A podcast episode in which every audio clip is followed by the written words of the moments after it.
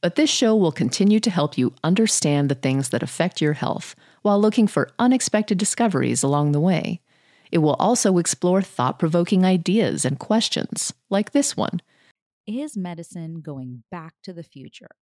As researchers explore the therapeutic potential of psychedelics for treating depression, trauma, and other ailments. Here to help us answer that question is Dr. Natalie Gukasyan. Dr. Gukasyan is an assistant professor of psychiatry and behavioral sciences at the Johns Hopkins School of Medicine and Center for Psychedelic and Consciousness Research. She's also the co author of numerous studies on the use of psychedelics in therapeutic settings. I'm really looking forward to speaking with you about psychedelics in general and your research on psychedelics specifically. So, before we dig into some of your work, can you just tell us what are psychedelics? So, the term uh, for these drugs has evolved over time. Um, back when I was in medical school, I think the term that was most in, in favor was hallucinogens. Um, and psychedelics is yet another term. Some people call these drugs entheogens. Um, at the end of the day, though, when we talk about psychedelics in 2022, what we mean is a family of drugs that are that share a common mechanism of being um, agonists or partial agonists at the serotonin 2A receptor. Um, we call these classic psychedelics, um, but there are other drugs that are sometimes um, sort of discussed in the same breath as these as having similar sorts of subjective effects. And those include um, ketamine and MDMA, even though those essentially have sort of a different mechanism of action. But what we mean is this this group of drugs like LSD, psilocybin, DMT, and others that uh, work by this serotonin 2A mechanism um, and tend to produce very profound subjective effects um, that sometimes can be interpreted as being very meaningful or even spiritually significant to some folks, and that are increasingly showing themselves to be potentially um, quite useful therapeutically, which is what we're investigating now. Looking back to medical school, when we did talk about some of these drugs, you're right, we did call them hallucinogens. Um, and so it's like this group of of drugs that kind of alters your reality in some way or alters your sense of self in some way. Um, some of them act differently in the brain than others, but the ones we're specifically talking about today are sort of what the active ingredient in magic mushrooms, psilocybin, and also LSD. Uh, so let's talk a little bit more about those two specifically. What what happens in your brain when you ingest that drug. So let's say we take in psilocybin. You you mentioned a specific sort of pathway. Can you talk us through that a little bit? Yeah, and so we're still learning exactly what goes on in the brain and which parts of the brain are most important for the effects of psilocybin and other drugs like it. Um, but what we know so far is that again, the serotonin 2A receptor is key.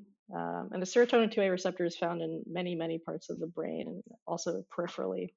Um, but so far we know that um, it's probably a certain subset of um, neurons in the layer five area of the cortex and maybe other parts of the brain, in particular the claustrum, which is this area that uh, sort of connects the thalamus with other uh, higher areas of the brain. So, what, in terms of your own research with psilocybin?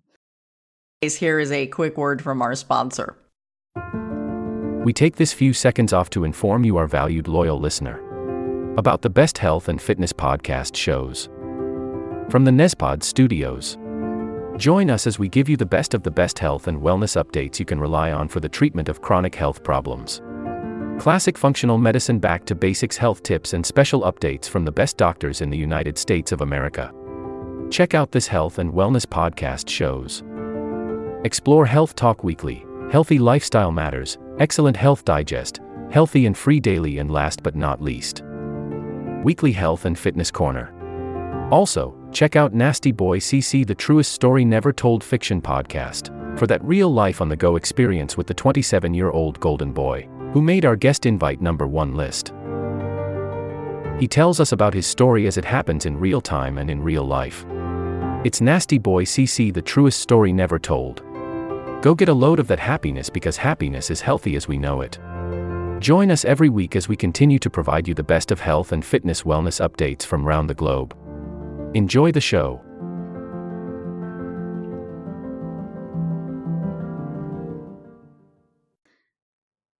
Can you tell me when you're thinking about developing the study, when you're thinking about the methods, how do you figure out what dose you're going to give to somebody? Is there a risk that you may induce an overdose in someone with with your study?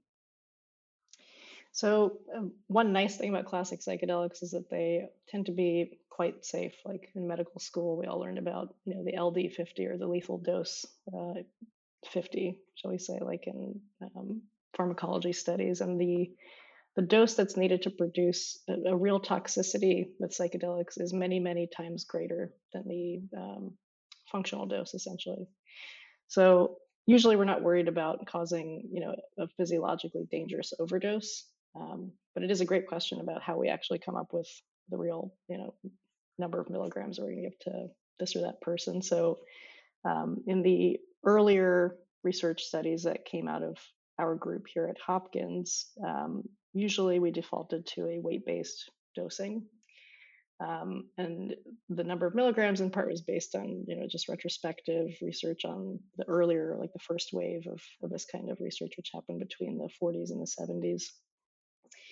Um, over time, actually, our group also came out with a paper analyzing the relationship between the absolute dose that people received and um, like their weight, for example, and what, what effects they had as a result. And we found essentially that there's not really much utility to doing a weight-based dosage, and most people probably uh, tend to do well with around a 25 milligram dose of psilocybin, for example. So that's enough to to create this like usually quite a, a powerful subjective experience without a ton of um, you know un, you know unwanted side effects like too much nausea or headache or something like that. Um, so that's the usual dosage range that we go with, but it does vary from study to study. For example, we have a study right now um, looking at the effects of psilocybin assisted therapy for folks with early stages of Alzheimer's disease. And we have to be very careful about dosing, you know, this elderly group of participants.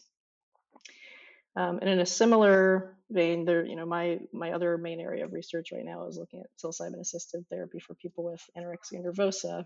Um, and we knew going into this study that anecdotally people seem to actually be less responsive to psilocybin and so we had to adjust our dosage for that which you know we initially had to be careful about because this is a novel um, and fairly high risk group of patients and we weren't really sure what to expect but uh, eventually we sort of saw that the lower doses were indeed safe um, and and indeed that folks did look like they were needing higher doses to achieve comparable effects to other uh, uh, participant populations that we've worked with before. I think what you said was is just so super interesting. And so you're pointing out that with the classic psychedelics, this is not really something that you're thinking about when you're thinking about dosing. Is that accurate? Yes, but also, you know, there's there is a dose that we think about that, you know, at minimum is needed to produce the kinds of subjective effects that we've seen are actually correlated with positive long-term outcomes. And there is such a thing as as having too high a dose, even in that range, it's not physiologically dangerous. Um, so, for example, in our earlier studies published in 2016, where we were looking at the effects of psilocybin in people with cancer-related um, anxiety, um, the initial dose that we had gone with was like a 30 milligrams per 70 kilo dose, and we eventually had to actually bring that down because people were experiencing quite a bit of nausea with it, um, we were just kind of like uncomfortable. Um, but it wasn't necessarily, you know, dangerous as far as we could tell, apart from just being not very pleasant. But there are, you know, all sorts of uh, there are all sorts of interesting case reports out there, including um, there's one I read. I can't remember the journal right now, but of people who accidentally took um, doses of LSD that were maybe like on the order of 100 to 1,000 times more than they should have taken. And um, they did end up in the ICU for some time. They had some internal bleeding, but at the end of the day, they all recovered and seemingly were fine after the fact. Okay, so it is really important for for people to realize that there are absolutely some physical risks um, to this besides you know some of the the psychological changes that you might experience so let's talk about your your recent work. So, you know, your center, Johns Hopkins Center for Psychedelic um, and consciousness research. I, I, was looking at the website, and you're using psilocybin to to study a lot of things: um, depression, um, substance abuse. Um, smoking cessation, as you mentioned, anorexia, and you've even studied it in sort of healthy volunteers right now, um, you just recently published a paper on major depression and psilocybin. Can you tell us a little bit about that research? Yeah, so this was a follow up manuscript to something we had published in JAMA Psychiatry uh, at the end of 2021. Uh, and essentially, we had a group of 24 patients who were randomized either to receive immediate treatment with psilocybin um, or were delayed by an eight week period and then later received the, the same sort of treatment course. So initially, we published the eight week difference between these groups, which allowed us to compare um, and sort of control for any confounds related to spontaneous improvement in depression, which we know happens. Um, but we were also interested in understanding what happens to these patients down the line, right? Because it's not just the immediate efficacy that we're concerned with. Like anybody who's suffered with depression knows that what's what's sought after is sort of sustained remission. Um, and what we did was we just followed the entire cohort um, for a period of about one year following their final psilocybin session. And we recorded their depression severity, and we found essentially that um, the rates of treatment response and remission were quite similar to what we saw uh, one week and four weeks after their acute treatment period, which was two doses of psilocybin with some, uh, some psychotherapy wrapped around it. Um, and those rates were, you know, in the 70s for treatment response, meaning about 70% or a little more than 70% had uh, an improvement of 50% or more in their depression severity as measured by the GRID-HAM-D. And uh, a number about like in the 50s reported remission or reported that their symptoms were on par with remission according to those scales. There is a caveat to those results, which is that you know a lot can happen over the course of a year, and there are many many confounds which are just par for the course with when when you're thinking about research with humans. Um, and quite a quite a lot of people actually did pursue other treatment options in that time. So a third of the group actually reported at some point in that follow up period um, being on some sort of daily antidepressant drug and a larger percentage, something like around 42%, reported some form of psychotherapy, but that varied quite a lot. It could have been, you know, just one or two sessions or their usual weekly therapy with somebody. Um, but all in all, even those people who, you know, did go back onto treatment were better uh, in their depression severity compared to baseline. And so we are, you know, I think this was a, a small but a hopeful signal that this might actually be a, a treatment option that could produce sustained relief from depression for at least a subset of patients. Hmm, that's really interesting. So, can you walk me through what it's like to be a volunteer for this type of study? So, you agree, you come in, and then what is the experience like? Yeah, so it's quite involved, and I think uh, it's important to stress that that part of it is that it's not just simply giving you some psilocybin and calling it a day. So there's actually quite an involved screening process uh, for this study. It occurred over a period of two days. So people uh, who are interested in the study meet with, um, you know, a psychiatrist or psychologist or other mental health professional to do a, fairly long assessment, a structured clinical interview they're seen by an internist um, to review their medical history and make sure that they're medically safe to proceed.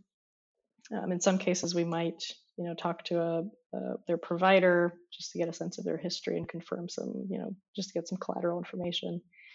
Uh, do some blood work and EKG. So there's quite a lot that goes into making sure that somebody seems to be a good and safe candidate for this kind of treatment. Um, after they're cleared and they consent to participate, um, they are assigned two facilitators, uh, at least one of whom has formal mental health treatment training. So usually a you know a therapist or a psychiatrist or psychologist. Um, and they meet with that person or set of so the two therapists meet with the uh, participant for about six to eight hours in total, leading up to their psilocybin sessions. And during that time, which we call the preparation period, uh, patients are essentially, you know, the goal is to sort of build a rapport between the participant and the facilitators. Um, so as part of that process, you know, the, the, participant will share details about their life, their life story, what, what led them to the study, and the facilitators will um, prepare the participant about what to expect on the psilocybin session day and afterward. So after that's complete, they proceed to their first session. Uh, and in this study, they received 20 milligrams per 70 kilos for the first one. And this is um, kind of an all day affair. The effects of psilocybin last about four to six hours for most people. So participants arrive in the morning, they settle in, we do um, just a few tests preliminarily and get their vital signs and things like that. And um, they are given the psilocybin and they're that's we, we spend all day with them basically. So both the facilitators are there. Um, once the drug effects start to come on, the participants are usually encouraged to enter the default position for the day, which involves laying on a couch um, with eye shades and headphones on that are playing a pre selected set of music. And folks are encouraged to attend to their inner experience of whatever's going on. Um, meanwhile, the therapists are actually taking a pretty hands off approach. They are um, mostly just hanging back, allowing the participant to be with whatever's going on. If the participant seems to be in distress, you know, they will attend to the participant, make sure that they're okay. Um, and at the end of the day, you know, they usually the drug effects were off. Somebody comes to pick them up, um, and in the day after, and about one week after, we have follow-up meetings. We call them integration meetings to discuss the contents of the day, what it was like for them, and you know if there were psychological insights or not we sort of talk about how to integrate that moving forward. And so those occur for the, the follow-up meetings happen for both um, psilocybin sessions and then there are sort of subsequent follow-up visits spaced further and further apart for the remainder of the study. So what are some of the things that people are experiencing? Sometimes i like to make a prediction about what a person will experience and i am wrong pretty much every time hmm. even in even in, in, sort of a general sense. Um, but in the sorts of experiences that we see vary from feeling nothing to having an extremely personally meaningful experience or a very insightful experience, um, or even one that seems spiritual in some sense. Um, it can be accompanied by quite strong emotions, good or bad. Um, some of those, you know, we call it a challenging experience when when they're having a particularly intense or rough um, part of their session day, and that's actually not that uncommon. About a third of our participants in um, some of our earlier studies would experience some portion of the day to be quite challenging. Um, so it can look many different ways, and you raise a very important question that I think a lot of people are interested in, and that one that we've looked into, including in this most recently published paper, where we were trying to see, all right, is there anything about the acute effects that we can look to um, to determine what what to expect in the long long run from this? Um, in previous studies, we identified um, a number of factors that seemed important. So one was the score that somebody reported on their uh, on something called the mystical experience questionnaire which is a 30 item um, validated questionnaire that measures the degree to which um, a person has an experience that is it's not that it's supernatural in any sense but it's characterized by um, you know a feeling of sacredness or uh, ineffability or loss of sense of time or self or space. Um, and so previously the score on the MEQ, meaning the more mystical the experience was, um, that score tended to be correlated with improved long-term outcomes, meaning changes, positive changes in their mood, in their relationships, in their you know positive behavior change, things like that. Um, we tried to see if that existed here, and interestingly, we did not find a correlation between the MEQ score and longer-term changes in the depression score. Uh, a somewhat confusing finding that we have here that we reported alongside that, though, is that while there were no correlations between MEQ and decreases in depression, there was a correlation between MEQ and sort of this like absolute number score um, on something called the you know the well-being the overall well-being score which doesn't come from a validated questionnaire but essentially asks folks um, on a Likert scale, like a seven point scale, you know, to what degree would you say that your relationships or mood has been improved as a result of the psilocybin experience? So people are attributing some benefit to it. Um, and in some cases, it seems correlated to those mystical qualities, but the depression change doesn't seem to be as correlated. Um, so I think some folks are worried sometimes that you know having a challenging experience um, might lead to negative effects in the long term, but actually, when it's when psilocybin is given in this kind of supported setting, people are prepared for that possibility, and we know how to work with it as it's coming up and as we work through the integration sessions together. So, um, in in most cases, when somebody does have a challenging experience, it's actually nothing to worry about, and, and folks can actually do quite well after having a portion of their day uh, be like that. That's really, I was going to ask you about that in terms of, you know, if you do have and you know, what you're calling sort of a challenging experience or a lot of sort of negative um, feelings during the experience, does that, can that then kind of spiral you downward? But it sounds like with the priming and the work that you do beforehand, um, and the work that you do then afterward to help integrate the experience and sort of debrief and talk through it that you haven't really seen that happen? For the most part yeah i mean there, there are exceptions to everything and i can think of you know some cases where somebody really did have quite a challenging experience and from what we could tell you know they they didn't do well afterward but I, would say for the majority of cases where that's happened um, we're we're able to to work with that in the in the follow-up visits together and it looks quite different for everybody you know for some it's uh, here is a quick word from our sponsor. We take this few seconds off to inform you our valued loyal listener about the best health and fitness podcast shows. From the Nezpod studios. Join us as we give you the best of the best health and wellness updates you can rely on for the treatment of chronic health problems Classic functional medicine back to basics health tips and special updates from the best doctors in the United States of America. Check out this health and wellness podcast shows.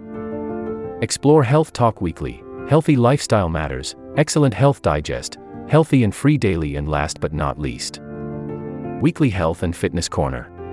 Also, check out Nasty Boy CC, the truest story never told fiction podcast, for that real life on the go experience with the 27 year old Golden Boy who made our guest invite number one list. He tells us about his story as it happens in real time and in real life. It's Nasty Boy CC, the truest story never told. Go get a load of that happiness because happiness is healthy as we know it. Join us every week as we continue to provide you the best of health and fitness wellness updates from around the globe. Enjoy the show.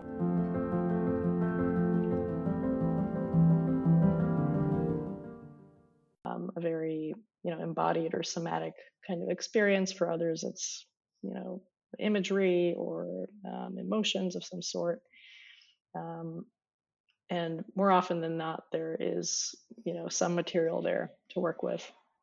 I want to take a step back in terms of how you're delivering that dose. So, is that a synthetic drug that you're giving, or is it the actual m- mushroom? I think a lot of folks, when they hear about psilocybin, they just imagine that it's mushrooms that we're giving, but in actuality, it's a synthetic, it's a synthetic drug that's made in a lab, and that is, you know, quality tested and um, maintained in a, you know, in our pharmacy to make sure that it's that it, that it is what we say it is.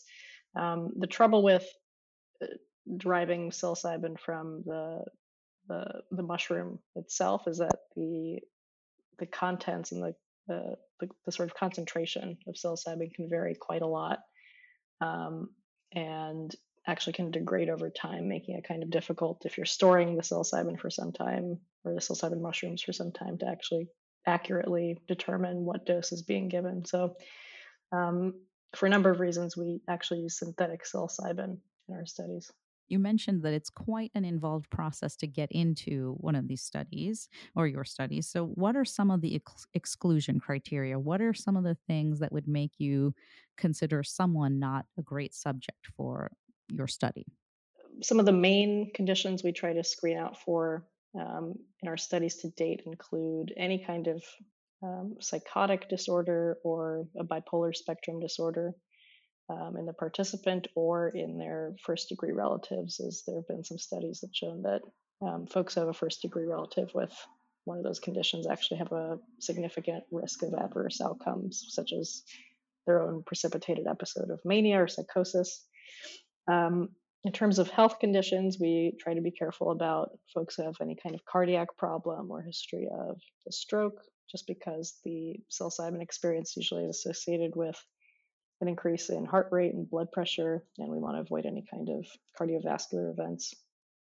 Um, epilepsy uh, is another contraindication, as it might um, increase your risk of having a seizure. Um, another, it's not exactly an exclusion criterion, but folks who are currently taking an antidepressant have to taper off because the psilocybin or the, the antidepressants actually can blunt the effects of psilocybin.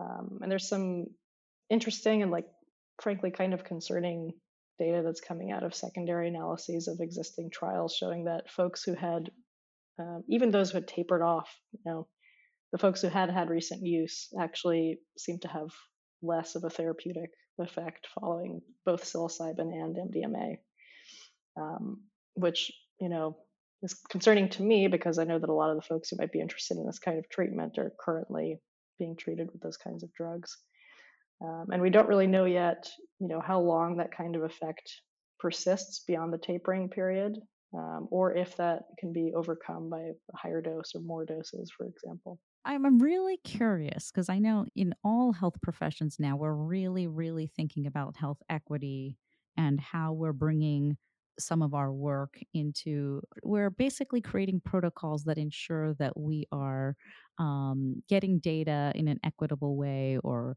uh, incorporating populations that may not have access to this kind of um, these types of studies so what are you all specifically doing to think about that? Do you have protocols to ensure health equity? How, how do you and your your center, other researchers at your center, think about this question? Yeah, so this is a really important question, and unfortunately, for a number of reasons, psychedelic research has actually historically um, undersampled uh, populations who are underserved. Um, it you know part of it you know some people uh, think that it's related to you know just a particular kind of person who's interested in psychedelics that this is sort of like a white person sort of thing but it's pretty pretty clear in our research if you look at our samples like a lot of the time it's 90% white people a lot of the time most of those people are actually very highly educated um, and so this is something we are really trying to work on um, we are trying to partner with organizations in the community to um, essentially facilitate discussions about this, at least just to get the conversation going. Um, in Baltimore, and specifically with Johns Hopkins, you know, we're sort of in a setting where there's quite a lot of um, history between our institution and the community of harm um, and mistreatment, and that's sort of another barrier that we have here specifically, and one that I think can only be addressed by talking with one another, at least in the beginning. You know, it's because um, at the end of the day, this is research. This is not a therapy that's been proven to be effective and safe at scale. Um, and at the very least, I think folks just need to be informed about what we're doing, why we're doing it, what the risks are, what the potential benefits might be. Um, you know, there are groups out there who are um, specifically trying to connect with um, people of color um, or under other underserved individuals in the community and um, you know a lot of it revolves around conversations around how psychedelics have been used by indigenous groups for millennia and so that's sort of like a you know another thing that's going on in parallel um, some of those groups you know are coming from an angle of using psychedelics in a like kind of an underground way. So that's something we kind of have to tread carefully with in terms of involving ourselves with those groups. So it's kind of a complicated situation, but one that we are actively trying to work on here at Hopkins. For a lot of cultures, ancient cultures and ancient traditions, that there is some use of these types of substances you know i think to my own spiritual tradition where there is uh, you know a whole day and night dedicated to the use of these types of uh, you know meditation and these types of of uh, substances um, to induce this this meditative state and th- this sort of um, spiritual experience, um, which you allude to um, with the work that you're doing as well. So I wonder about that sometimes in terms of medicalizing and commercializing some of these these substances. Do you have any thoughts or about that?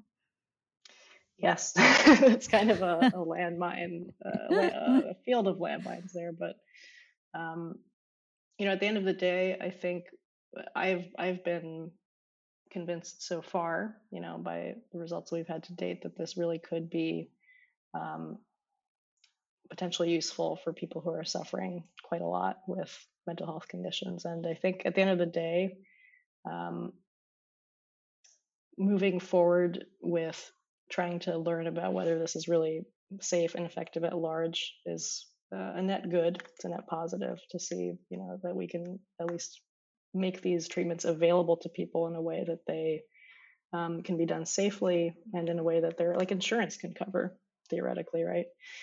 Um, it's a it's a whole other world really of people who are using these drugs for other kinds of purposes. Some of them would, might actually like overlap with mental health issues, right? Sort of spiritual practices and um, you know traditions that have been handed down over generations for people. Um, and it's you know as someone who's not an expert in some of those things, it's hard for me to comment specifically. I, I think I think that at the end of the day, um, we ought to continue trying to determine whether this can be actually more accessible to people who are suffering with mental health issues. Yeah, no, I, I appreciate your you know your candor and your own thoughts about it because it is you're right we're you know we're health professionals and our role really is to follow the science and go where we think we can do things to help people. Um, but I think just keeping in mind some of these other thoughts and, and, particularly using an equity lens too as we move forward once we beyond, go beyond the research stage is, is also really important. So I really appreciate your, your thoughts and insights. I, uh, one more question before I, I, I let you let you go but what brought you to this work specifically like personally is there something that drew you to this, a personal experience, or something you learned about in medical school? How did you get involved in this type of work? Um, I had had an interest in this probably since I was like in high school or college. Uh, when I was a college student was when some of the first papers were coming out of this group that I'm a part of now, and I remember reading them and being just like super interested, like flabbergasted by how cool it was that you know not only could you reliably, semi-reliably produce this very um, meaningful or even like spiritual experience, but that also that it, it, it was helpful to to people who were trying to make big changes in their behavior. Um, at the time, I was studying nutrition, and you know there was quite an emphasis on diseases associated with lifestyle factors, and you know I was learning every day how we can actually reverse like diabetes and heart disease and all this stuff with something like diet alone, but actually getting people to make those changes is like a whole nother story. And so I was always curious about whether we could leverage some of these experiences in that way. Um, and also just about other aspects of it, like, oh, isn't it cool that this like rare, ineffable thing can be fairly reliably produced by this drug? Um, and I didn't think I would be fortunate enough to actually make it the center of my career, at least anytime in the, like the next like three decades. But was quite taboo back then, and it still kind of is. Um, but I was very fortunate, I think, in um, being at the right place at the right time and seeing this as something that would potentially be really important um, and going for it. So, yeah. Wow, thank you. I mean, that's really interesting because you're you're right. I, am very interested personally in lifestyle medicine, and that's kind of where um, I, I the crux of where I practice. And the behavior change piece of it is always the piece that it's sort of like we have a lot of the evidence, we know, you know, what, but we don't know how to get people to do. Um, so I think this is that's that's a super interesting perspective. Um, anything there've been like else? a Yeah. there've been like a couple of population level studies now looking into that, and there there have been some like you know small signals that people who have had this like exposure to a psychedelic do have lower rates of you know hypertension or cardiovascular disease and other things like that. That's not to say that it can be used in a preventive way necessarily. That's sort of a separate question, but um, you know maybe there's some hope there. Yeah, I, I love that that there's some signals in in a certain pointing us in a certain direction, and we have to see see where the science leads us. Uh, anything else that you that I didn't ask about that you think you really want to make sure we share with our audience? I think I'll just emphasize again that you know it's not just the drug that we're offering in, in this intervention. It really is like a package deal that involves quite a lot of um, psychotherapy and support. And so that's I think when you know when we look at the outcomes that we've had, I attribute it in large part to that uh, to that part of the intervention as well. Um, and to I, I, also think it's part of the reason we've been able to do this in a rather safe way. Um, and we've had quite few you know, serious adverse outcomes over the hundreds of psilocybin sessions that we've facilitated. And I'd encourage folks who are interested in our work um, or who want to see what we are recruiting for, they can check out our website, which is hopkinspsychedelic.org. And future directions for your own work? Um, I am ultimately interested in figuring out if and how we can make this safe and accessible for people. Um, and so right now we're we're sort of in the middle of of doing those larger studies. You know, Hopkins is a site for um, a multi multi-site project looking at psilocybin for major depressive disorder. Um, so I think those will th- those studies must be done, and that's what we're working on now. Um, and also just looking at um, some of those questions I mentioned earlier. You know, for folks who have recently been on medications, are there ways that we can optimize the treatment for them and for for everyone else too? There's a lot that is really unknown about optimizing the psychotherapy around um, psilocybin and other psychedelics. So quite a lot of stuff is going on, and we're also working on a um, developing a curriculum for a clinical psychedelic um, fellowship for folks, which is another area of interest for me, wow. sort of education. So, yeah. Wow. So stuff to keep you busy for the next several decades. Pretty much. Yeah. oh, great. Thank you again. Thank you so much for joining us. I really appreciate your insights and really enjoyed the conversation. Yeah, this was fun. Thank you. This will conclude the episode.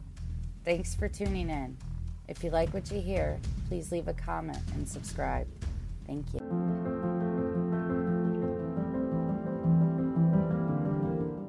This will conclude the episode. Thanks for tuning in. If you like what you hear, please leave a comment and subscribe. Thank you.